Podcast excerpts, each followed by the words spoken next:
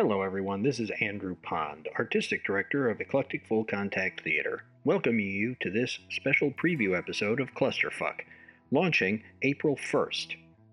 Clusterfuck is the story of Violet, a psychologist in training struggling to navigate young adulthood and a challenging master's program at a prestigious university. People are the most interesting thing in the world to her, and she wants nothing more than to understand them. If she helps someone along the way, cool. The catch?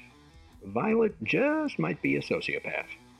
When Violet's professor diagnoses her with cluster B antisocial personality disorder and the news spreads throughout campus, the world that she used to sail through with ease and grace turns hostile. Her emotionally stunted, sleep deprived lab partner Penelope and high strung roommate Kira are the only people who don't believe that Violet is a monster. What follows is an interview with Emily Robinson Dykstra, the director of Clusterfuck, talking about the process, technology, and some professor stories of her own. We hope you enjoy. Okay. Um, all right. So, first off, thank you for taking the time to do this um, after a very long day of recording. Um, all right, first question. What drew you to this project?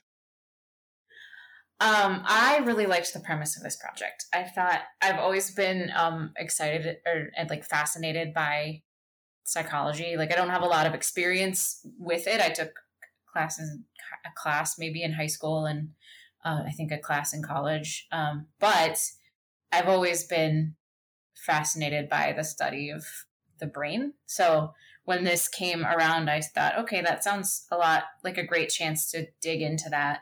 And then um, it was also the premise of somebody who's so excited about this, who wants to study this and make this her life's work, having the diagnosis that Violet has. I just thought, okay, there's a lot to unpack there that could make for a really interesting story. And so um, that was what was so interesting to me about this particular project. Excellent. Um, is this the first audio drama that you've directed? And it if is. it okay, well then what?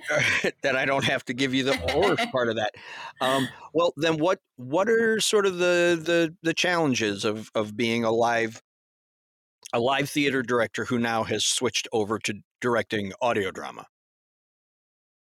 Um, yeah, it's it's very different um, because I'm. I think the the thing for me that I had to come up with and be more conscious of was the sounds that we make when we do things with our bodies that we're not doing on stage.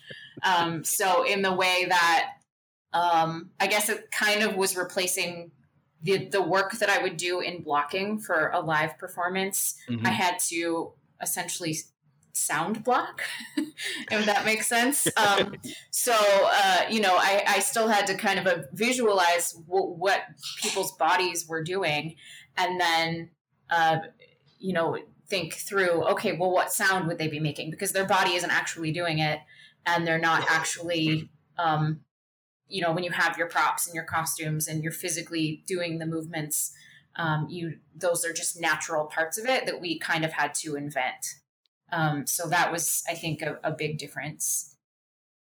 Cool, cool. Um, what challenges did this project, especially considering the fact that it's being done during this pandemic, what what challenges did that present for you?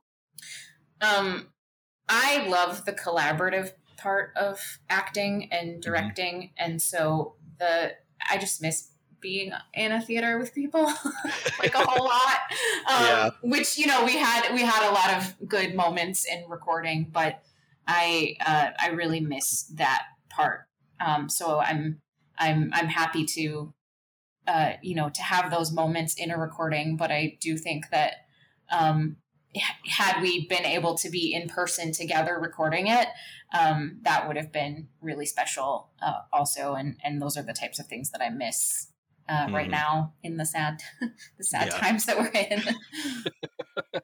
yeah, no, I I I I completely understand. Um, we used to do one of our other our our one audio drama podcast that we were doing before this all happened, we used to record live in my living room. Oh yeah. And, and so it, it was sort of like it, was fine to do it live like we're doing live and remotely like we're doing now, but I, I had the same feeling. It's like it's not quite the same Yeah. as as what you what you the bounce that you have off of other people. Yeah, and I think there's visual cues that you can get from people. Like we had those in rehearsal when we rehearsed over Mhm. Zoom, um, and I think that was good to have that as a gauge for when we moved to audio only for recording. Um, Mhm. So that was um, it was cool to have those. But yeah, when you're in person, you don't get those. Uh, you do get those um, those things in the moment. Yeah. Um, so those were definitely it was it was a different experience. Yeah. Um, well, what I know this is your first one, but what is what are some of the things then that you really like about telling stories in an audio format? What do you think are some some unique positives about that? Um, while I like that, um, or you know, I talked about earlier how it was a challenge to, uh, you know, just have to kind of block all of those things with sound in a way that wouldn't have been on stage. I, I like that challenge, um, and it was something that that pushed me. But I liked doing it. I do have a film background too. I I studied both in college, and so um, it it put me back into oh i have to design sound effects and think about those types of things. And i have to think about um you know what what the story what can be told with sound. And i think um in a, a different way the way that when you're reading a book your imagination is kind of limitless um, and where you can take that you know anytime you're watching a film or a theater production you're you're being told what to see um, which is fun i love that part of it but one thing i like about the audio format is you can kind of it's like being in a book where you can uh, imagine what you see and the the possibilities of that are endless which i think is really cool Awesome. Um, besides this podcast, which of course you have had an integral hand in, um, if you could guest star on any other podcast, what would it be? So I don't get a. I wish I could listen to more podcasts because I work um, from home, so I don't have a commute, and I also need the language center of my brain to work. so I really Right. am sad because there's so many great ones out there. But ones I really, really enjoy listening to are Marc Maron's WTF. Um, And I feel like if I could be a guest on that, that means I've probably made it to like a really good point in my career as an actor um to you know i don't i don't need or want to be famous but there sadly has to be a, a, a level of that to be cast consistently.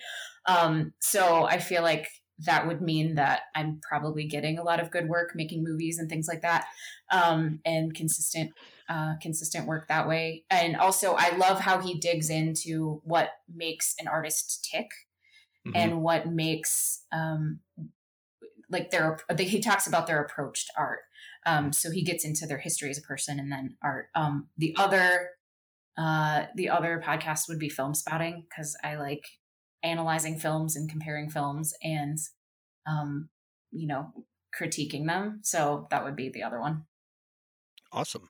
Awesome. And last question, and probably the most important, considering the considering where this uh, podcast takes place. Um, bad professor stories. Yeah, I have a friend that went through something with a professor, and it's you know it's that person's story to tell. It's not mine, but Right. I will say that Dr. Marin's manipulation of some situations has Mhm. some parallels. um, so that felt familiar in some ways. So I could I could relate to the stories that my friend told me uh, Yeah. when I was dealing with Marin. Um, and you know, I don't think Dr. Marin's a, a bad person. I just think she's is misguided in how she goes about being excited and pursuing these lines of research. But um, Yeah. yeah, there's a I can definitely see some parallels. oh, but uh, excellent, excellent. Well, that was all the questions I had.